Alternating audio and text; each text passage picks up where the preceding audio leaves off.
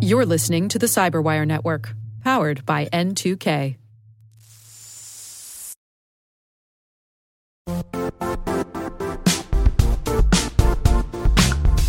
And now, a word from our sponsor, Zscaler, the leader in cloud security. Cyber attackers are using AI in creative ways to compromise users and breach organizations. In a security landscape where you must fight AI with AI, the best AI protection comes from having the best data. Zscaler has extended its zero trust architecture with powerful AI engines that are trained and tuned by 500 trillion daily signals. Learn more about Zscaler Zero Trust Plus AI to prevent ransomware and AI attacks. Experience your world secured. Visit zscaler.com slash zero trust AI.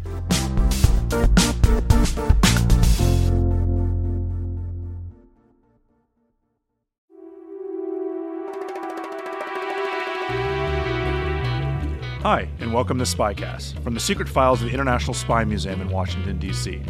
I'm Dr. Vince Houghton, the museum's historian and curator. Every week, Spycast brings you interesting conversations with authors, scholars, and practitioners who live in the world of global espionage. If you have any questions, comments, or concerns about Spycast, or if you want to suggest someone who might be a good future guest, email us at spycast at spymuseum.org. That's spycast at spymuseum.org. Also, if you like what you hear, and even if you don't, please take a minute to review us on iTunes or whatever platform you might be listening. We're always looking for ways to make Spycast better, and you can help. We'd like to thank the Hackable Podcast for their continued support of Spycast. You hear more about them a little later, but first, let's meet our guest. So we're joined today by Mark Zaid and John Tye. Mark is a managing partner of the law office of Mark Zaid. He specializes in litigation and lobbying on matters relating to international transactions, torts, crimes, secu- national security, foreign service, and diplomatic immunity, defamation, and the Freedom of Information and Privacy Acts.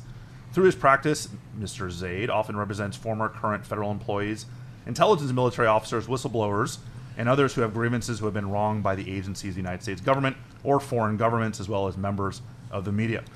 He's also the executive director and founder of the James Madison Project, a Washington, D.C. based organization with the primary purpose of educating the public on issues relating to intelligence gathering and operations, security policies, national security, and government wrongdoing.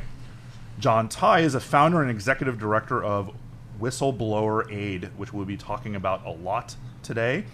Before that, he served as section chief for Internet Freedom in the State Department's Bureau of Democracy, Human Rights, and Labor from January 2011 to April 2014.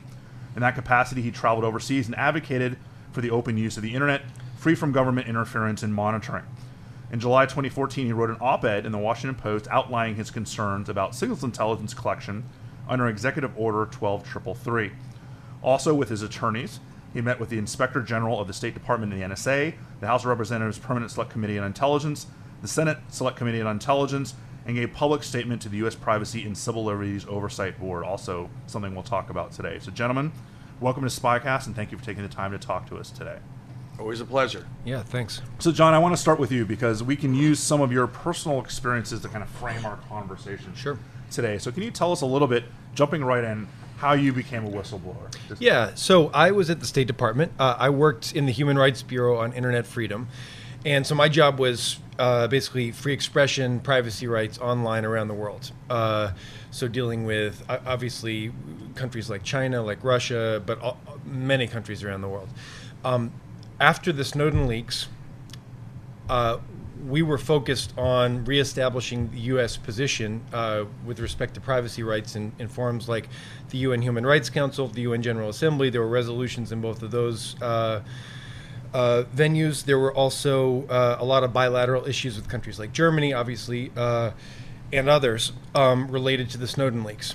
Um, so we were more or less in, deeply involved in the diplomatic response to to those leaks.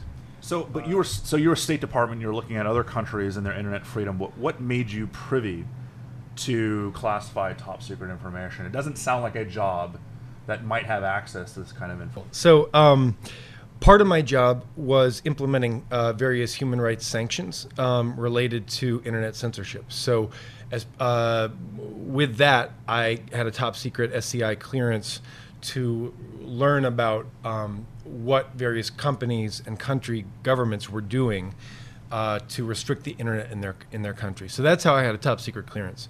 Um, following the Snowden leaks, there was a big push in uh, various venues like the UN General Assembly, the UN Human Rights Council, uh, on to make statements on privacy issues. And so, for us to adequately respond to those, I got briefed about the extent of U.S. signals intelligence collection, um, so that we could adequately represent American interests. And this is a time when everyone was focused on what was called Section 215 of the Patriot Yeah. Act, because that's a lot of what Snowden was talking about, the metadata collection. So everyone's attention is on one particular type of bulk data collection the NSA was doing. Yep.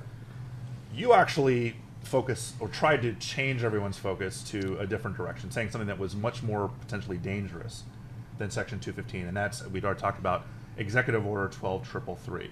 So, what did you see uh, that you thought was especially problematic? Sure. So uh, there are two different legal regimes: one for domestic activities by the NSA, and one for outs- uh, international or uh, activities outside the borders of the United States by the NSA. FISA, the Foreign Intelligence Surveillance Act, and all the various amendments to FISA over the years govern domestic activities of the NSA, and that's where all the focus was immediately following Snowden, and really for a year following Snowden. What my complaint was was, in fact, 12333, which governs foreign activities by the NSA, was a far bigger threat to Americans' privacy. And the way that works is uh, every time you send an email, like I live in Washington, D.C., I send an email across town to Mark Zaid here. Um, that's an email from one U.S. person to another U.S. person. If we're using Gmail, uh, that email itself gets backed up to over 20 different countries around the world, all the different Google data centers around the world. So uh, one of the reasons, you know, if one data center goes down, then it's backed up elsewhere.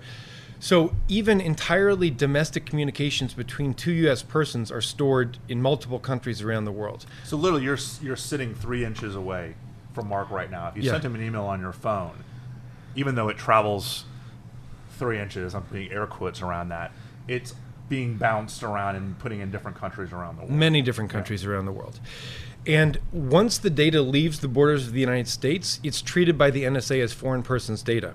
And so uh, basically, all the protections that Americans get under FISA, which are limited and insufficient as they are, none of those limited protections even apply at all to the uh, stuff collected under 12333 when you send a Gmail and it ends up in over 20 countries around the world, it's treated as a foreign person's data. The NSA goes and collects it, uh, and they treat you like a foreigner, which basically means you you have extremely limited, close to zero rights over your data. The NSA is not specifically targeting American citizens in this, and you know you, you've talked about incidental collection. Yes. And I, I think that's something that we want to kind of lay out a little bit so Yep. people can understand what we're talking about. Yeah. Uh, so there's a lot of steps involved here. Um, the first step is targeting. Who is permitted to be targeted? So under 12333, only foreign persons can be targeted in general. Uh, in very limited cases, U.S. persons can be targeted. Um, but the targeting is is less of a constraint than it might sound like because uh, the way it works is like this: they say, well, there's a foreign person in Pakistan who you know maybe is aligned with ISIS or Al Qaeda. Uh, they're using Gmail. That means we can go and take all the Gmails, not just their Gmails, all the Gmails. So literally billions of people can be swept up. Their data can be swept up, including millions of Americans, on the basis of targeting a single person. you, you've I, I see your brain working. You can't see it obviously over the podcast, but there, there's a lot of conversations I think you're having internally about making sure you don't say something you're not supposed to say. Yeah. Um, and, and one of the things I think is interesting about your particular whistleblower case is that you're always very careful when you talk to anybody on the outside. Um, you know, I read it something where you always have somebody with you when you meet with the press. You always want to make sure you don't release anything you shouldn't. And, and when you finally wrote this op-ed, I was I was interested to see that you actually cleared it with both State Department and NSA, much in the Yeah. same way anyone writing a book would have to go through the Publication Review Board Yes. with CIA. How did that handing that to NSA saying I'm going to write this op-ed in the Washington Post? How did that go? It went reasonably well. Uh, first of all, Mark here uh, was my lawyer. He he gave me good advice on on how to do it. Uh, I had to handwrite the op-ed because uh, obviously the reason they review this stuff is to make sure that there's no classified information in there. Until they've reviewed it, they don't know whether or not there's classified information. And putting classified information on an unsecured computer system is itself a crime. So they require you to handwrite or typewrite uh, on an old-fashioned typewriter these these uh, these submissions for pre-publication review. So that's what I did. I hand wrote it. I uh, FedExed it in, and it was really within what about three weeks. They came back and said uh, we didn't find anything classified here. You can publish it. And you're you're you're law trained yourself. Yes. Yeah. Um, what's interesting also is you actually were praised by the Office of the Director of National Intelligence for going through the route that you went through. Because as I said in the in the introduction, you didn't just go to the post; you actually worked these concerns through the required levels of, of whistleblowing. Yeah. Uh, so they did compliment me. They commended me for saying, um, you know, for using the process that they had set up. And one of the things I learned from this was, look, this process is imperfect. Uh, it's not good enough at protecting whistleblowers. It's still far too easy to fire someone for coming forward with a complaint.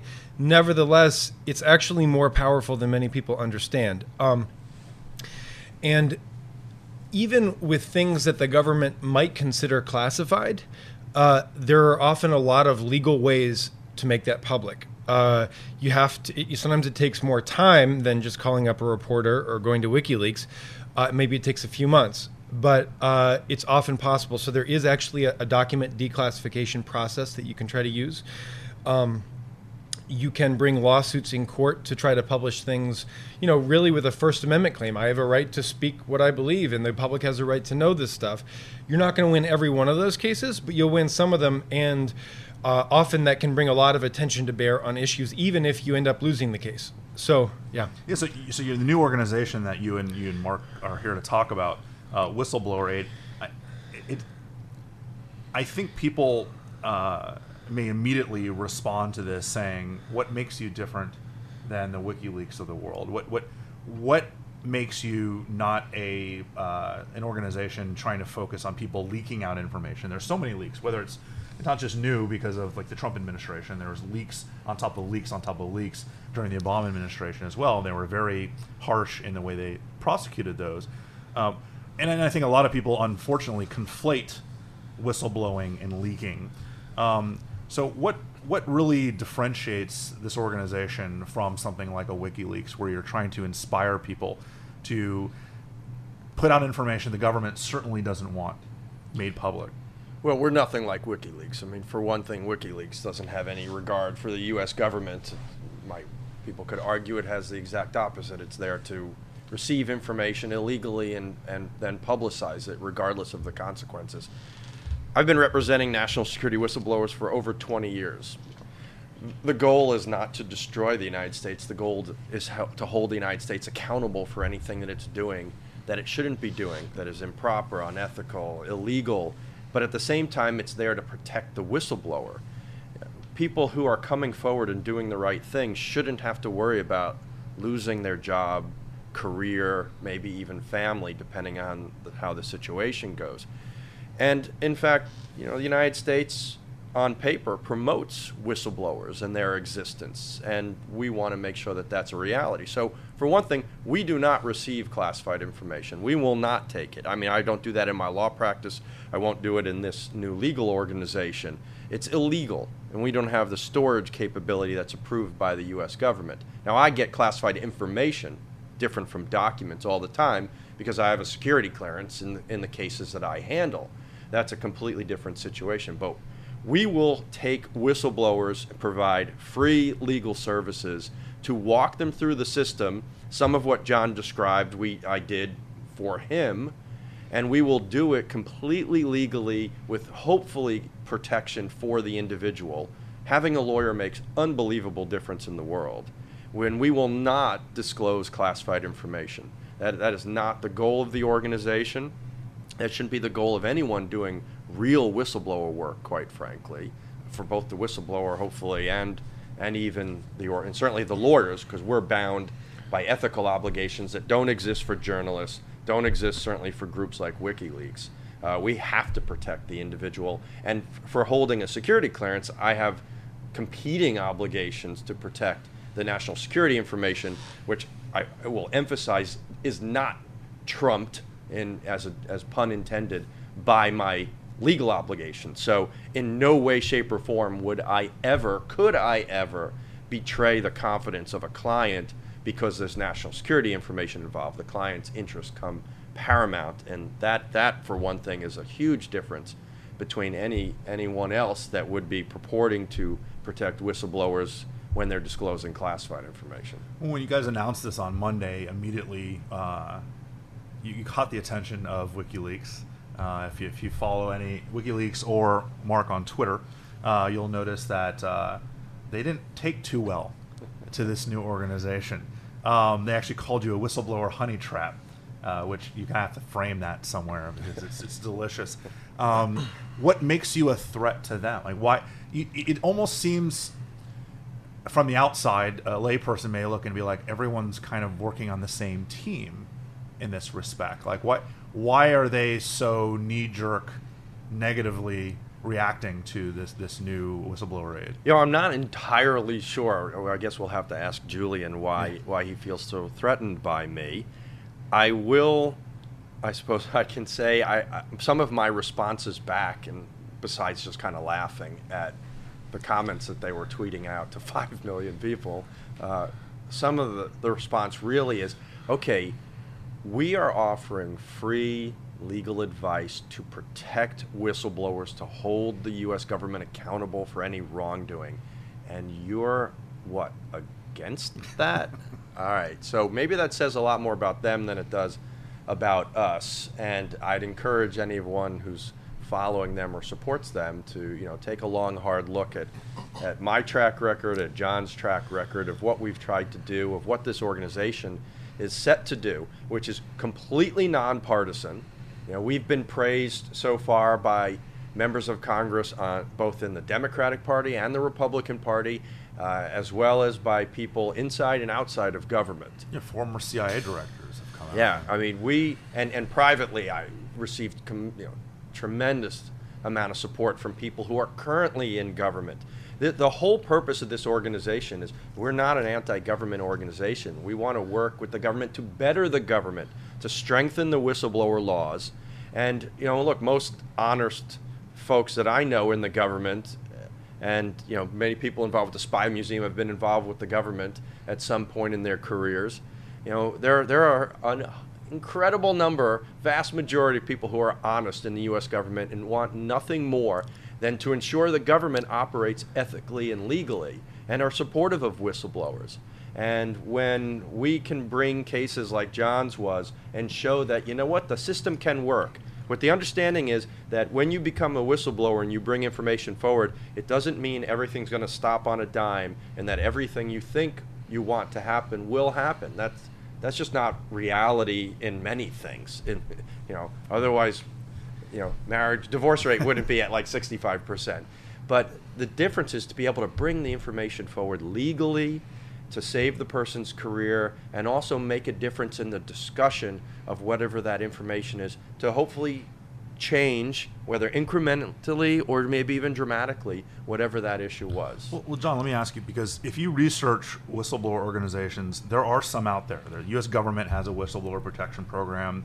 There's right here in D.C. is the National Whistleblowers Center. Why do we need a new org? What's what's missing? Without, you know, I'm not going to ask you to directly criticize anybody else, but what what gap, what holes do you guys fill that aren't being filled right now? So first of all, we have a very strong focus on security. I would say over the last several months as we've been preparing to launch this organization, at least 80% of my time has been building secure systems to protect our clients, to protect prospective clients, to protect our supporters who, who go on our website and give us money. Uh, and so very deliberately, there's only one way to contact us, and it's called Secure Drop, and it's on the Tor Hidden Services Network, uh, which is basically a special, hidden, encrypted, anonymous part of the internet. Um, used by human rights activists, by journalists, also by bad people all over the world um, to try to do things in a secure, safe way. Uh, so, in order to even contact us, you have to install something called Tor browser, which you can get online. Uh, you can go to our website, whistleblower.org. There's full instructions there. You enter a special onion URL into Tor browser, and that's the only way you'll be able to to send us a message. And that's really to earn the trust of people who work in signals intelligence, who understand the scope of surveillance today, who understand that really uh, email is not safe. Telephones are not safe. Text messages are not safe. Normal web phones are not. Uh, web forms are not safe. Um, we we are trying to create the safest mechanism for clients to contact us, and we think that that's really going to appeal to a lot of people. So that's that's one thing that we're bringing to the table. The other thing is, look. Uh, I think a lot of people today recognize that there are some serious threats to the rule of law today, uh, maybe exceptional threats beyond what's happened in the past. And uh, we are making a huge public push to bring more people uh, into understanding these issues to create a larger pool of potential whistleblowers. Um, so we're running ads in half of the DC Metro rail cars for this month. Um, we have two of those big, obnoxious uh, mobile billboards that drive around on the back of flatbed trucks, which are driving around the White House. You know, uh, uh, down K Street, Farragut West, uh, near the Capitol. We're going to we're going to the intelligence buildings themselves. So the NSA, the CIA, the Pentagon. Um, we had a, a, full page ad on the back of the Express. We have street teams handing out whistles with our cards attached. All this, really trying to to change the national conversation on whistleblowing to bring more people uh, into the fold. We'll have more of this in a moment, but have you ever wondered how vulnerable your webcam is to a dedicated cyber attack? It's easy to get freaked out by what we see on TV every day, especially when these kinds of attacks are happening around the world. But we just can't unplug and hope the bad guys go away. Too much of our lives are online. Wouldn't it be helpful if there are knowledgeable people who are willing to tell us what is and isn't possible? Well, the new podcast, Hackable from McAfee, is out to show you. The latest episode is called Camera Creepers. Having someone access your webcam feed without you even knowing may be quite unsettling, to say the least. Have you ever seen the episode of the hit Netflix show Black Mirror with a webcam hack? It's creepy, to say the least. Geoff Siskind and his team of cybersecurity experts conduct in depth experiments to uncover the truth about these kinds of cyber attacks. In this episode, they let a hacker crack into their test webcam and it was easier than they thought. You may want to cover up your laptop's webcam after you listen. Look, if I told you before, I know the Spycast audience is not your normal podcast audience. It's safe to say that many of you know a whole lot about this subject. What's cool about this podcast is that it does a pretty great job working the space between being accessible to novices with little information in the field and still providing solid information for those, let's say, more well versed in the subject. This is information that comes straight from McAfee's experts empowering people with specific things they can do to make their digital lives more secure. Good for your grandmothers and your neighbor who works for NSA. So, how worried should we be about our webcams? Listen to Hackable, now available on Apple Podcasts, Spotify, Stitcher, and more. One thing I noticed actually that was interesting to me was transition assistance because, as you mentioned, this may not go all that well for you if you decide to come forward and become a whistleblower. Um, you know you you've turned it into a pretty healthy career, but that's not always the case. I mean, yeah. whether you want to call someone like Thomas Drake a whistleblower or a leaker, he lost his security clearance. He was very high up in NSA, and now he doesn't have that same opportunity. There are times when things go badly, even if you follow all the rules. Uh, what can we do? Again, not only as your organization, but what, what can we do as national security experts and people within this field to start trying to redefine the afterlife of a whistleblower? They're looking sure. at each other to decide who gets the uh, responsibility. Sure. so, um, uh, absolutely. Uh, so, one of the things we've been talking about for the last few months is um, it's scary to be a whistleblower. Uh, so obviously, the security I mentioned is one of the things we're trying to do to help reassure people to try to build trust with with clients. Um, but you know what? The protections are not strong enough today, and you might be fired from your job and you know we can try to bring a claim and, and, and get your job back but I, I can't promise you we're going to win um, so so with that we, we're trying to provide a full set of services to support more people and make more people feel comfortable coming forward. So everything from coaching with a public relations team and media media coaching if you're going to the media, if you're testifying to Congress, uh, to literally financial help with your rent or your mortgage for several months while you find a new job, to even helping you network and find a new job. Um, we have a lot of people who support whistleblowers out there. Uh, we know almost all of them, they all want to help clients and whistleblowers. And you know, if you are someone with you know technical chops who knows about uh, you know penetrating computer systems, that type of stuff, there's a lot of work out there for you, and we'll help you find that. Um, to even um, handing you a clean, dedicated, secure device that you use to communicate with us about your case, uh, so that any communications you have are not on your personal computer, on your personal phone. Um, to even you know psychosocial, psychosocial counseling and treatment uh, for people who are often going through some of the most stressful times in their lives. And I, I guess I would also add, just uh, going a little bit back, the organization is not there to compete with other organizations that represent whistleblowers. You know, sadly, there's more than enough work to go around. We do have a national security background that doesn't necessarily exist elsewhere and a focus from many, many years. Although we are not isolated to national security at all, we'll represent whistleblowers throughout the federal government and, and the contracting world. But the strength there, and of course, what the notoriety is in the last decade or so, has been from national security whistleblowers. And that's where the line could be crossed as far as going into criminality that we want to protect someone. If someone at the Department of Education wants to blow the whistle on something that Betsy DeVos is doing, you know, they may face repercussions by loss of job, but they're unlikely to go to jail, and, and we'd be more than happy to help them. In fact, if the information is unclassified, we'd be more than happy to help whistleblowers take their story public it, the difference, so when we talk about from WikiLeaks, the difference here is we are not going to allow or, or be involved with the Ill- illegal aspects of what we'll say whistleblowing. And there's legal issues that involve that, but just as a generic, a generic term.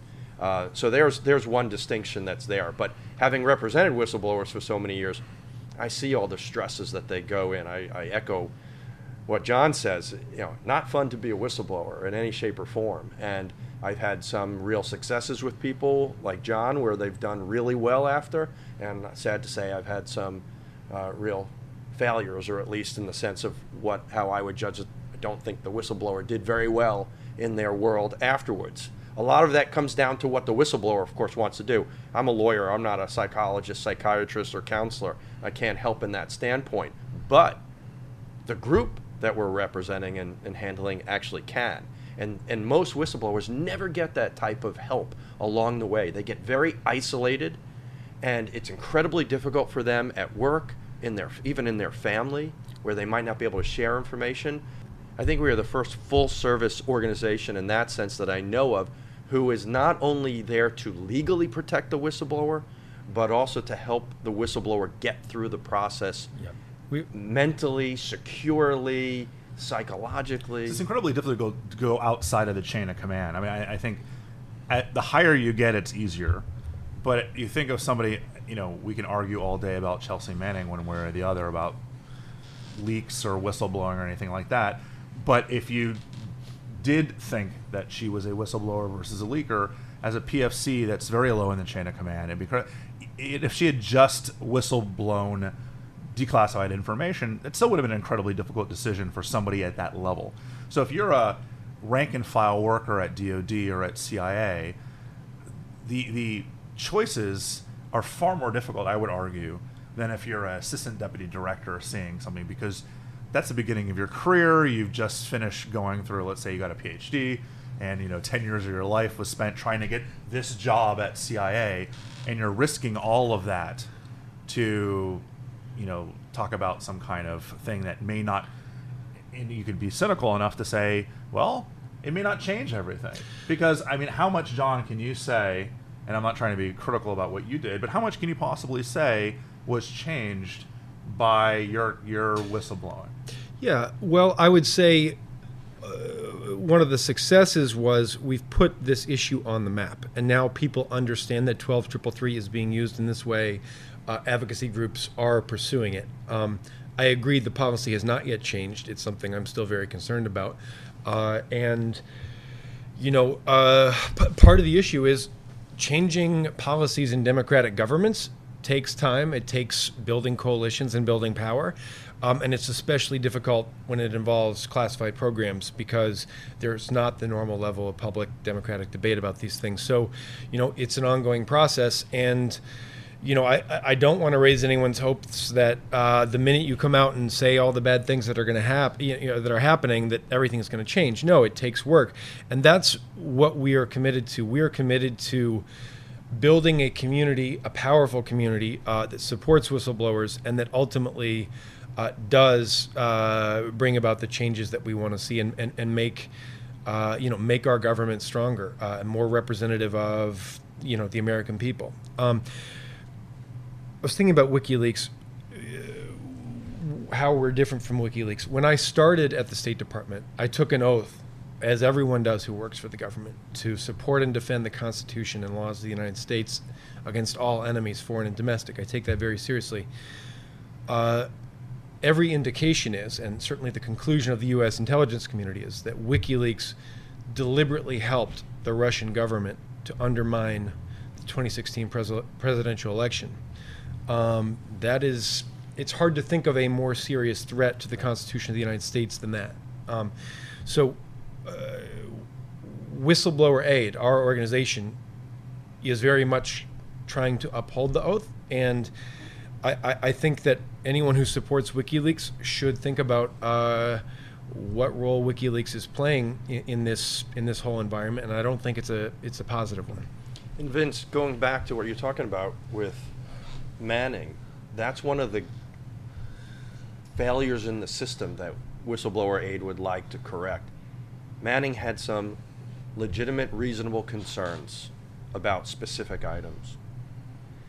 But as a PFC in the Army, at 19 years old, knowing how to go through the system is probably going to be unlikely, right. especially when Manning was in another country at the time in, in Iraq. Yeah one of the things that we want, we are advocating, and certainly I've been do- doing so for quite a while, is if the United States government is so strong on paper in advocating for the existence of whistleblowers, including presidents have said so. I mean, Obama issued PPD, Presidential Protect, Presidential Directive 19. Uh, President Trump has spoken favorably, frankly, yeah, about whistleblowers ago, at the, the United UN, Nations, yeah. about at the at the Veterans Affair uh, hasn't dealt with it in the realm that we're talking about, but there have been favorable statements. You know, every federal employee goes through annual uh, EEO uh, discrimination training, and it's on the computer most of the time, so you may be just hitting the screen and the buttons, look through, look through, look through. And why isn't the same thing being done for whistleblowing? So that if you have a concern, if you see something that is unlawful, uh, gross mismanagement, waste, fraud, abuse, I mean, whistleblowing, the language is very, very broad. It, it's not just even unlawful conduct, which is most of the time what we deal with, but it could be just gross mismanagement, quite frankly.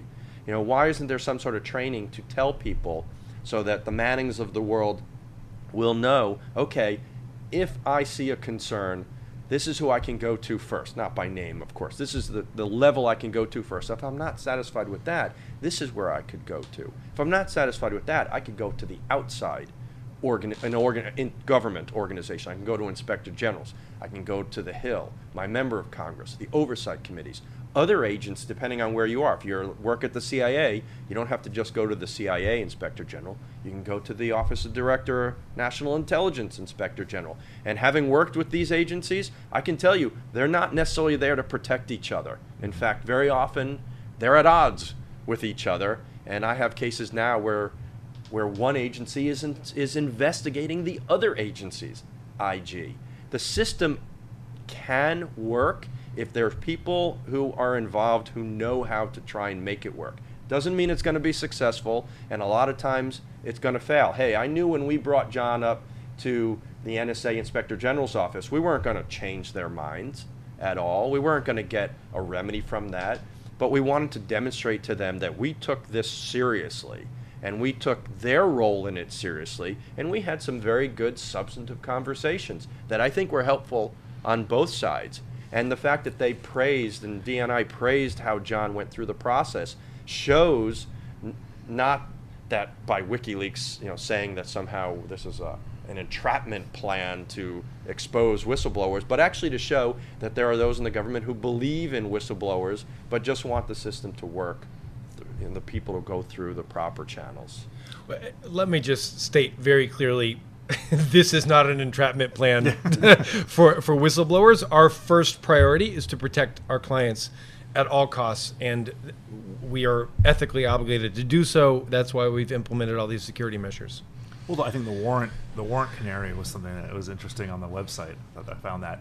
Um, can you talk a little bit about that because there, there certainly has a there's a dynamic there uh, that not only demonstrates that you are working on behalf of people, your clients, but that you do understand this this relationship between the, the federal government uh, and people who are currently working for the federal government. So there are various legal mechanisms that the government can use, some which do not require court approval, to send sealed requests for inform- really demands for information from various parties. Uh, for example, a national security letter can be issued more or less unilaterally uh, by the executive branch to entities asking them for certain information and saying it's illegal to disclose uh, what we're even asking you or to tell anyone that we've made this request. Uh, we have put up on, on the website a warrant canary, like a canary in the coal mine. Okay, and, and it's in quotes and it says something along the lines of uh, whistleblower aid has not received any sealed government or law enforcement requests for information about its clients or supporters.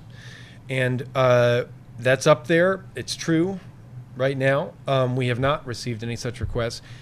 It would be illegal for us to say if we had received an, a request, but it's not illegal for us to simply strike out that uh, that phrase uh, if it's no longer true, because under the First Amendment we can't be compelled to say something that isn't true. Right. Uh, so this is really a way to. It's another step we're taking to try to build uh, trust with with our clients. So let, us I imagine there are there are listeners out there screaming, and you know, in the same vein as Edward Snowden probably is reacting to this, saying that's all well and good, but some of the most heinous things the U.S. government is doing, some of the most unethical, immoral things we're doing, can't be whistleblown in the legal sense because they're classified. So, what's from keeping government agencies from classifying things they don't want to be whistleblown about, or even if it's not that nefarious, even if we get rid of all the law breaking being done and all the the mismanagement being done that's declassified, there's still a massive potential amount of bad acting going on in the classified yep. world. A- absolutely, and uh, we 100% agree that the government abuses its authority to classify information sometimes uh, in order to shield itself from scrutiny, in order to hide illegal activity. We agree with that that that, that occurs, and that is a very serious problem.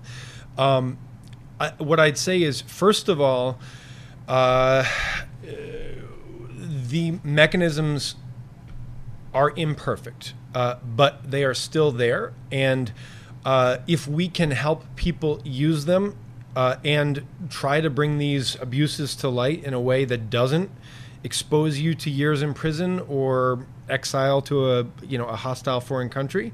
Um, we want to do that. So this really is a client focused effort. Um, the mechanisms are imperfect, but they are there, and they might be more powerful than you think. Um, and you know, part of the long term effort here is to improve those mechanisms and to make them more perfect. Uh, I would say if you come to us, we'll give you our best advice. We'll try to, in that situation in which there's a classified fact uh, and, and it feels like there's nothing to do except leak it, um, we'll talk through all your legal options with you. Uh, and if at the end of it, uh, you decide, you know, your conscience tells you you have to leak this, you know that's up to each client. We we don't control our clients. We give them our advice. We try to help them. We represent their interests. We keep their secrets but we don't control them. Um, and you know after you talk to us you still have all the options you had before you talked to us. And you know uh, we would never say anything you ever told us. We we're bound by attorney client privilege to keep your secrets. Is part of the mission to if they're in a position where they can't legally whistleblow something as a classification? Is there even ideas about trying to get things FOIA'd or declassified so that they can, in fact, have conversations about what they might see as a moral ethical issue? Absolutely. There, there are a number of mechanisms that we can do. When, let's say, if someone came to us and identified without revealing hopefully to us that there's classified the specifics of the classified information and frankly i've done this in numerous times with clients uh, there are ways in which I can phrase things in the FOIA request to put it in and sue on those grounds. Now, that's a statutory ground.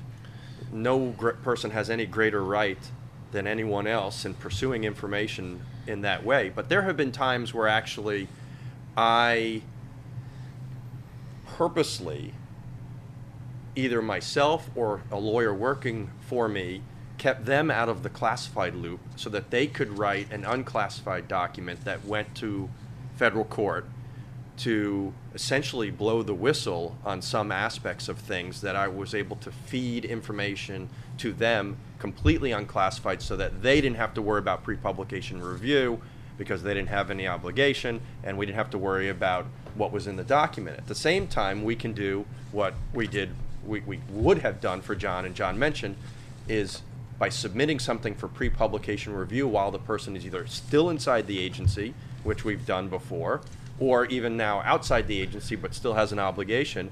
If we sue on that, if NSA had withheld, frankly, even three words from John's op ed, we would have filed a lawsuit under the First Amendment, which is now a greater right than FOIA as a statute, because John or the individual has that constitutional right to free speech if it's unclassified.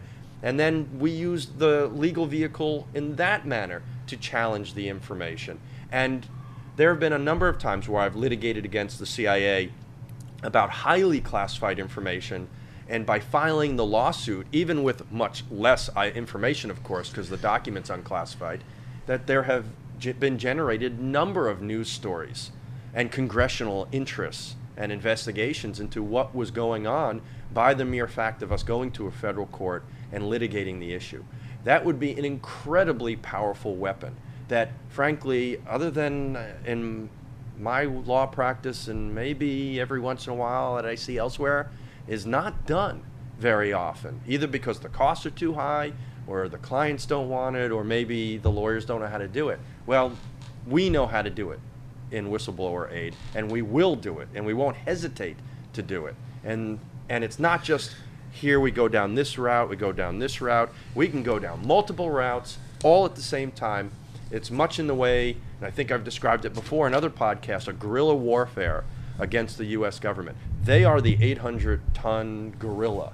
All right, we we are these little lawyers and whistleblowers, but you know there was a reason why in the American Revolution we were able to defeat the British uh, the big, powerful, most powerful army, military, navy in the world at the time. You know, we we hit, strike, and run, hit, strike, and run, and we just keep on hitting until we can get our points across to get a discussion and hopefully affect change. Uh, you, you, mentioned uh, some names of some, some famous p- people who've been in the news lately, and, and, this dilemma about w- what to do uh, if you're faced with classified information that you think shows serious government lawbreaking uh, and you don't know how to, to deal with it. First of all, I have a tremendous amount of compassion for people in this situation. Uh, I wasn't quite in that situation really because I was a lawyer, I had the money to pay lawyers. And so I was more empowered uh, than many people who find themselves in that situation. Um, and, and, it's honestly very tough. Uh, on the one hand, you have you know, when you get your security clearance, you are very clearly taught, and you sign all these forms stating that you will not release classified information. You have a legal duty. You probably have a moral duty in most cases because honestly, a lot of the reason uh, many things are classified is to protect human intelligence, to protect sources. Um, and so there's good reasons for those protections, and I, I support those. At the same time, you have taken an oath to protect the Constitution and laws of this country. Um, and if you're seeing abuses of the Constitution and the laws, you actually have a duty to try to combat it. Uh, and that can put you in a very difficult place. Um, and so uh, I have a lot of compassion for those people, uh, and the re- in fact that's why we created this project is because not everyone has the advantages that I had. Justice should be blind; it's not always blind, and often uh, it's the more powerful uh, person who is already running the government, who already has tons of money to litigate things that wins. Uh, this effort is is trying to reverse that dynamic and trying to empower these people who who, who are in this difficult position. Um, I would say people ask, is whistleblowing the same as leaking? Are they different? The way I think about it, uh, well, I mean, whistleblowing is reporting and exposing law breaking by government agencies or officials. Leaking is disclosing classified information to someone who isn't allowed to receive it. Um, I think of it as a ve- uh, think of a Venn diagram with the circles, right? Um, th- there's a circle for whistleblowing, there's a circle for leaking, uh, and they're overlapping circles. They're not they're not identical circles. So you can be a whistleblower without being a leaker. So if, if it's not involved classified information, you come out and show that there's some kind of corruption in an agency that's not classified, you're a whistleblower, you haven't leaked any classified information. You can leak classified information without being a whistleblower. So for instance, if you're uh, leaking, you know, top secret documents from an intelligence agency that don't show law breaking by the US government, you are leaking, but you're not a whistleblower. Um, and there is probably some overlap where people who are leaking classified documents of um, that show that show illegal activity by the government are both leakers and whistleblowers. Right. Now that's obviously a a, a I would say a, a moral gray area, and I think reasonable people can disagree about it. I personally have a lot of compassion for people who find themselves uh, facing those choices, and this organization is here to uh, to try to help them avoid going to prison or going into exile. Well, I, I think you were kind of in that position where you had access to classified information, but because you had the ability to hire a lawyer, because you had the ability yourself as a Yale law grad. Yeah. We went 45 minutes without you mentioning that you went to Yale Law School, so I applaud you. You're the only human being who has ever been a graduate of Yale Law who hasn't mentioned it within the first 30 seconds. But um, you had that knowledge, you had the money, you had the ability to do that to separate the classified from the declassified. So you're able to be a whistleblower without leaking classified information. Is that a model for people who have access to classified information, who may see things that they're worried about how do I release certain things without releasing the classified side. I mean, again, I don't want to I don't want to wade too far into the Snowden Manning hot button issues, but I can imagine somebody at an NSA or a CIA who's looking at a situation where you're like, man, there's something really morally wrong with this. How do I get word out about it without breaking the law? Come to us. That's the answer. Okay, and and the reason is, uh, I don't want you to go to prison. I want you to ideally keep your job and if you can't keep your job i want to help you get a new job that you'd probably like even better honestly. Um, and uh, i want these abuses to come to light and i, I, I don't want you to go to prison. So uh, I, i'm not saying every case is different and these are very complex legal and moral issues uh, so i don't want to give any firm answer but we are here to try to help you crack that nut and solve that problem and in a perfect world then mark you don't exist in 10 years. I mean, there's no need for you anymore, right? I mean, you're basically your, your business model is designed for you. If you succeed, that you won't need to be around anymore. That would be fine with me. I have a lot of other things I would love to do, including docenting at the International Spy Museum. So no problem with that. Uh, I would love to think that. Uh, I've been around Washington now for almost a quarter century. I doubt that will happen in 10 years, much less my lifetime. We, we know it we will, will never happen. We Yeah. know it will never happen because in every society, in every government on earth throughout history, rule of law uh, needs to be pr- protected, needs to be improved. Uh, and you know, uh, we all we, we, love our country, but that doesn't mean we have a perfect country, and it doesn't mean our government is perfect.